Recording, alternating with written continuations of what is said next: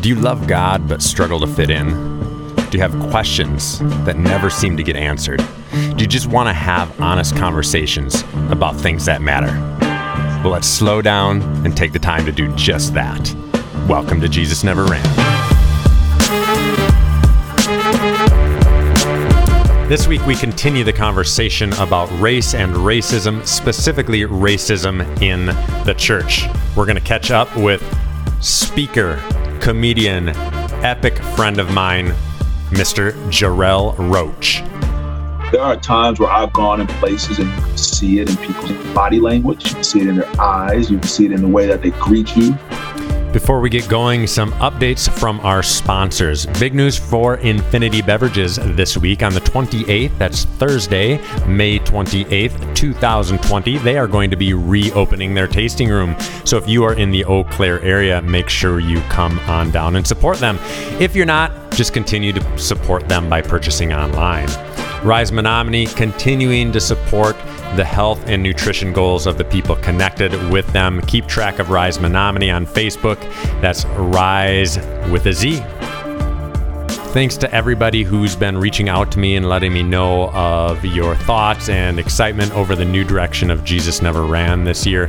That is unbelievably helpful. If you want to do that, just leave a comment on whatever app you listen to this podcast on, and I will get it. It's also really helpful if you give this show a rating. So give it a five star rating. If you're listening on iTunes, just click the fifth star there. That's another way that people can find this podcast. And then finally, if you subscribe to it, that is also extremely helpful as well. Last week, we started our conversation about racism in the church with Professor Soong Chan Rah. If you haven't listened to that one yet, be sure that you do. Such incredible insight on the history, on where we're at now, just the reality of this topic. This week, I interviewed Jarrell Roach. He's going to share what it's like to be a black man growing up in this culture, inside of the church and outside of the church. And I think his story is so important because we have a bad habit of making judgment calls on groups of people. And when we do that, sometimes we forget that we're talking about individuals. And so it's really important to hear stories from individuals who are dealing with the very thing that we're talking about. And then next week, you're going to hear my perspective on racism in America and specifically racism in the church. Because as a white man, looking back on what I've seen throughout the years, there are a lot of things that should bring up a lot of huge question marks. And so we're just going to have open, honest dialogue about that. So, Jarrell Roach, amazing man, comedian, speaker, unbelievably talented. Here is a little bit about Jarrell and a little bit about his upbringing.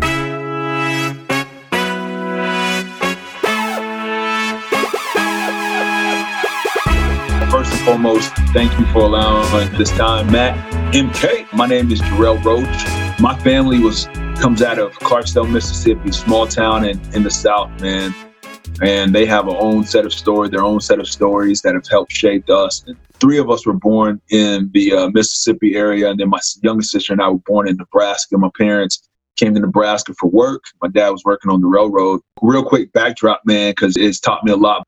You know, my dad was second oldest, third, second oldest, if I'm not mistaken, of his family. He grew up in a faith based household two family household. My mom lost both of her parents. One was murdered and one was lost to a on job experience as an electrician. And uh, she was awarded the state. And so she ultimately was adopted by a woman that had uh, special needs kids. And then also her and my dad married young. And their whole journey led them through a military a little bit, through a little bit of workforce a little bit. And landing them in Nebraska. And I had the opportunity of growing up in a really neat neighborhood, man. It was a retired Air Force community called Air Park. It was right outside of Lincoln, which is the capital of Nebraska. And so it was kind of like a suburban spot. You know, it's like, I think it was probably like my first real experience with red zoning, probably a form of red zoning.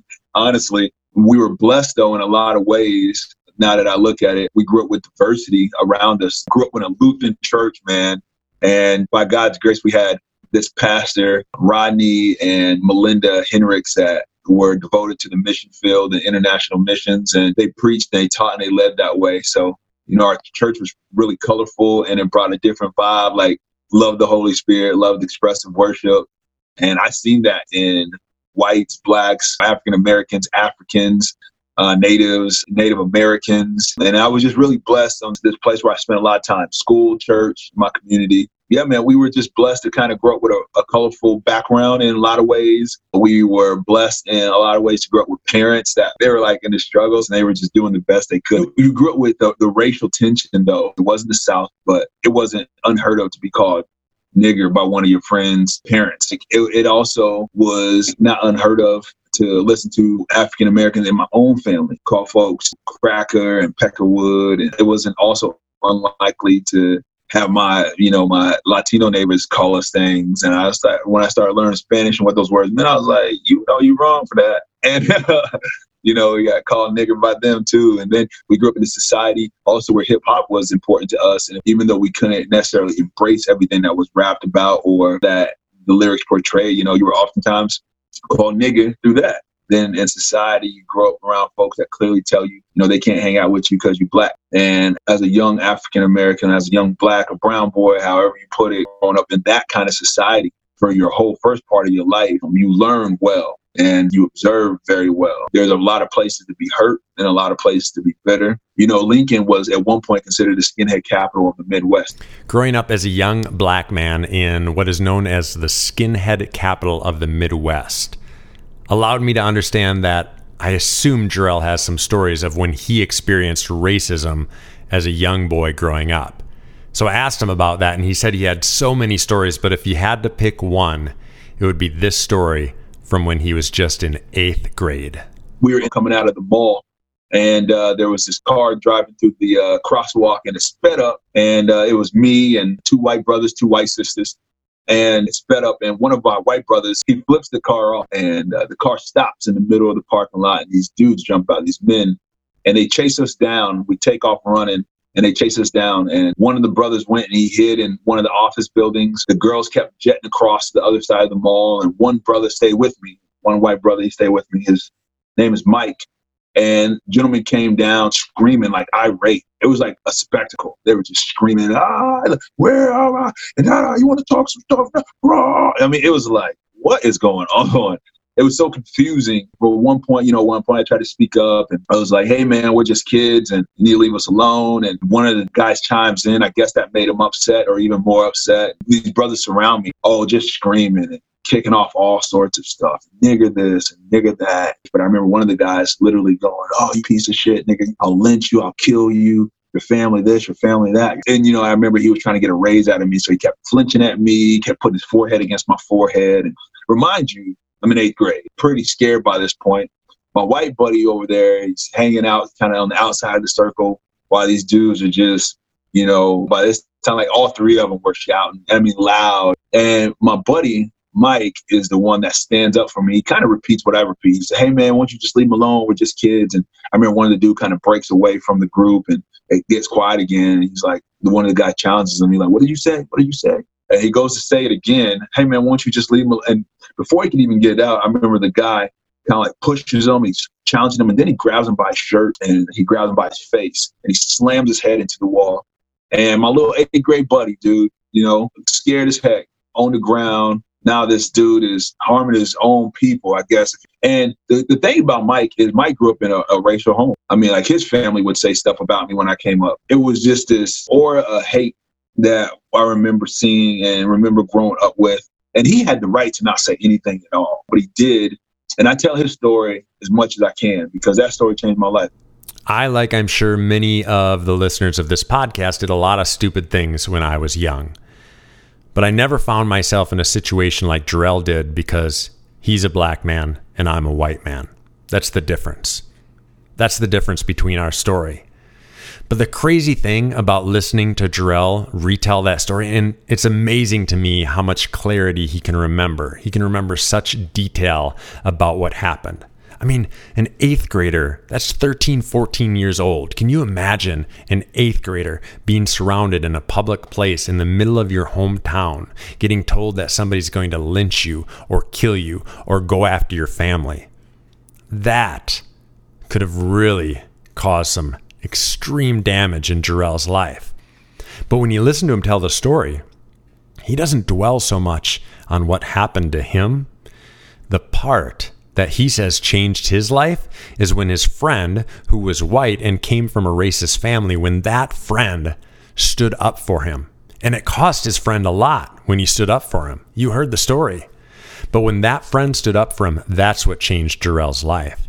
And I think we need to hear that because when things happen in our culture, in our world today, and when they're horrible stories that we're hearing on the news or that we're hearing from friends, they're horrible things. But if we want to change somebody's life in the face of something like that, we need to stand up and we need to stand up for what is right. Now, we grow up going to history class in our schools, and I think we can all admit that our history classes are skewed towards the history of white Americans. And it's important to hear the perspective of somebody who's not white, what they heard growing up in those history classes, what they saw, and how they digested and dealt with what they saw and what they heard. And honestly, how they heard their own story in the midst of a history that's skewed towards white Americans. You know, I started getting exposed to African American history in elementary school, but then I also, it was also not only via school, but it was people that exposed me to it and educated me on it. I've always found it fascinating to see what our people have gone through. it just seems like so much of our story in American history has been brutal. It's been paved forward with force in a lot of ways. And I just really believe that we have to look at sin and go, that's real. We have to also be able to look at the history and the reality of it and go, that person is responsible for that. And in my history, in my upbringing, a child sees that, and it's it's kind of hard because you don't know what to say and do about it if you don't have the right upbringing. You know, I remember I had a mama, first Christian, only Christian in our household for a long time, teach us that you ain't gonna hate people, you gonna love people. That's what you're gonna do because that's what Christ does for us.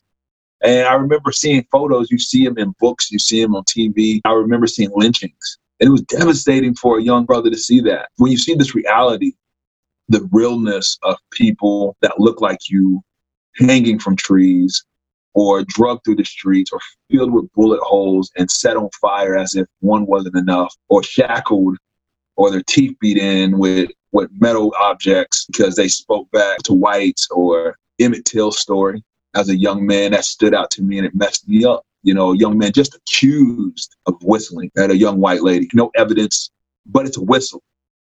Drug out of his house, beaten to death where his own mother couldn't recognize his face.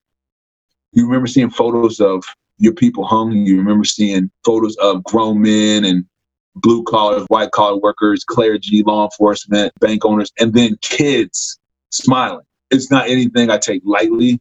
It's not anything that makes me mad at people anymore. It's not anything that makes me so mad that it makes me hate people. It doesn't make me bitter anymore, but it makes me not forget and it makes me confident in who I am and how people can be. When you see that, and then when you say you see something like Mr. Ahmaud's story recently, where he was chased down from someone that wanted to perform a citizen arrest and they felt justified because of an accusation and nothing even legit, just an accusation in their own head. And they chase someone down in the name of the law, confront a man that has a tendency to defend himself because he's a man and because he's a person and because someone is threatening his life and accusing him to only be shot down in the middle of the street and then for us to justify it I mean, this was someone killed murdered hunned down and murdered. What was the excuse last time?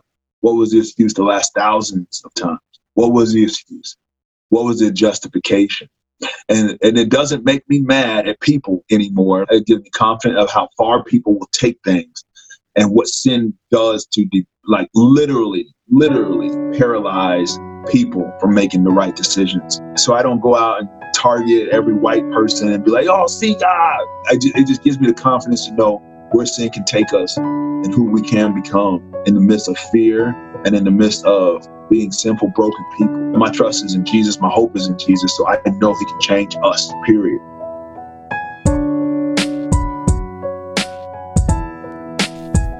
Both Jarrell and Dr. Rah from last week call racism what it is. They call it sin.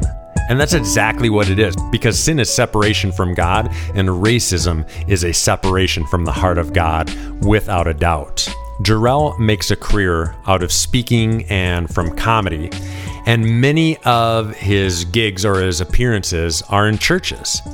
Several times he goes to churches where he is maybe the only or one of the only people that's not white in the room. And so I asked him if he has experienced racism of any sort within the church walls that he's walked into. There are times where I've gone in places and you can see it in people's body language. You can see it in their eyes. You can see it in the way that they greet you. You can see it in the words that they share. You can see it in the caution that they take that their encounter with you is oftentimes the first or the few encounters that they've had. Um, you can see when people are, are extremely uncomfortable with you. You can see when people don't believe you, not because you're not preaching the truth, but because they don't believe you. Um, you can feel that. You can sense that. You know, you can see when people avoid you. You can see when people discount you. You can see body language. You can see it in their eyes. You can see it in their demeanor because you lived it. You've lived it hundreds, if not thousands of times. And so, yes, to answer that question, yes, several times. Oh, yeah, easy, several times. You don't always know where it comes from, but you see the end of it. Jarrell and I ended up in a conversation where I was referencing Dr. Rah's work from last week's episode, where he has discovered that by the year 2050, that Caucasians will be a minority in America. In 2016, the incoming kindergarten class was more non-whites than whites. And so this is something that is just happening in our culture. It's not a bad thing. It's not a good thing. It just is a thing.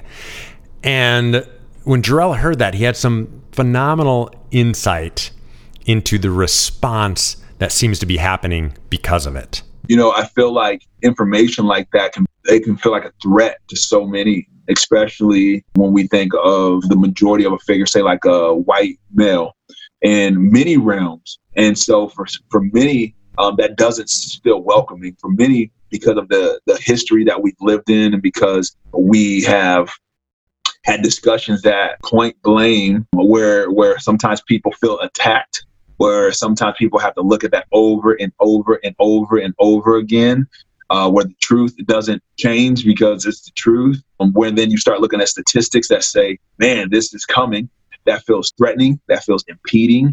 Sometimes in people's heart they go we have to preserve what looks like us it's not just a white practice it, it can be many practices but people go, we have to preserve what looks like us.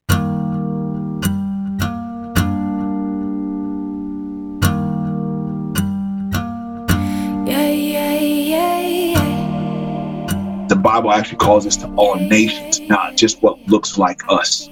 And that feels scary. And if you're the majority, the one that has written the narrative, mainly the one that has told the narrative, the one that has been able to scratch the real narrative and add what you want to to the narrative. No blame. It's just the it's just the truth. Then we oftentimes got to go. That does not feel like what we want. How do we replace with what we really need?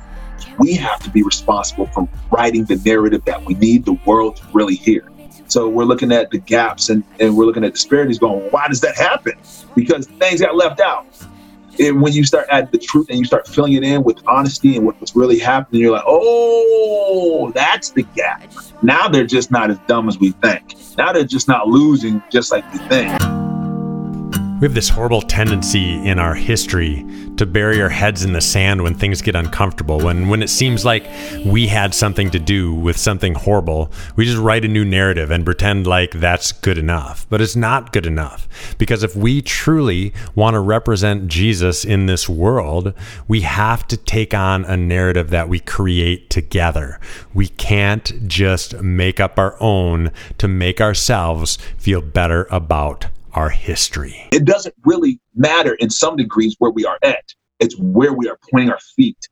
You lead sheep and you point sheep by rivers and green pastures. That's the goal. That's how we guide people. And that is 100% of the thing that we all can do, not just during a month, not just during an event, but it needs to be woven in how we speak. It needs to be woven in our literature. It needs to be woven in our music. It needs to be, that's consciousness, right? I can turn it to a station down here, and all I get is contemporary Christian. I got to go to like Sirius or something like that to get something that sounds like folks that look like me that run a little bit. Ah, you know, that do that stuff a little bit. That some of my white brothers and sisters like, oh, that is too much. And then like some of our black folks will walk into church and like, oh, y'all so quiet, right? And so like it's the consciousness, and we have to invite people to be their freed self while pointing at the need. Point to what Jesus wanted. Jesus said all nations, he meant all nations. In order for God to win the world, we actually have to go into it. And so we have to posture our church to have to have a consciousness. The next idea is affiliation. What do we begin to tie our confidence and our faith to? Whether it's one organization or multiple organizations, or where do we discover who are we tied to in our church? Affiliation. And then affiliation then moves us into action. Not just action, because consciousness is action, right? Moving intentionally towards something is an action.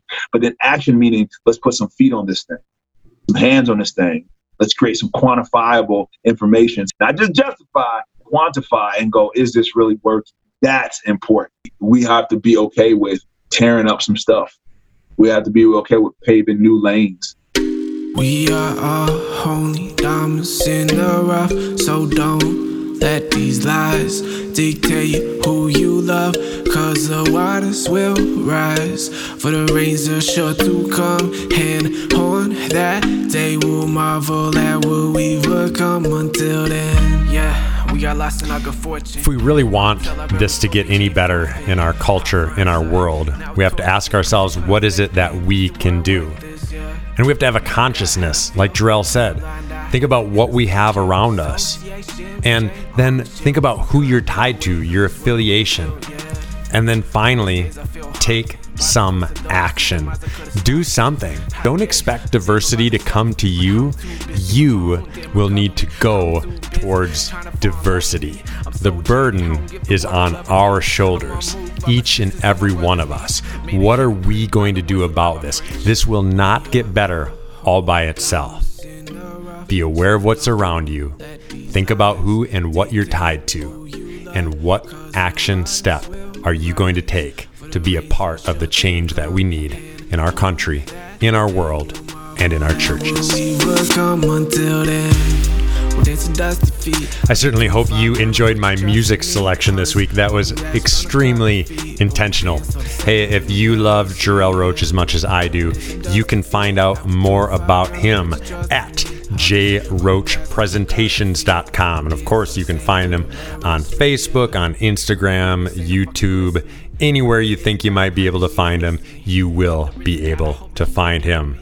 Thanks everybody for listening.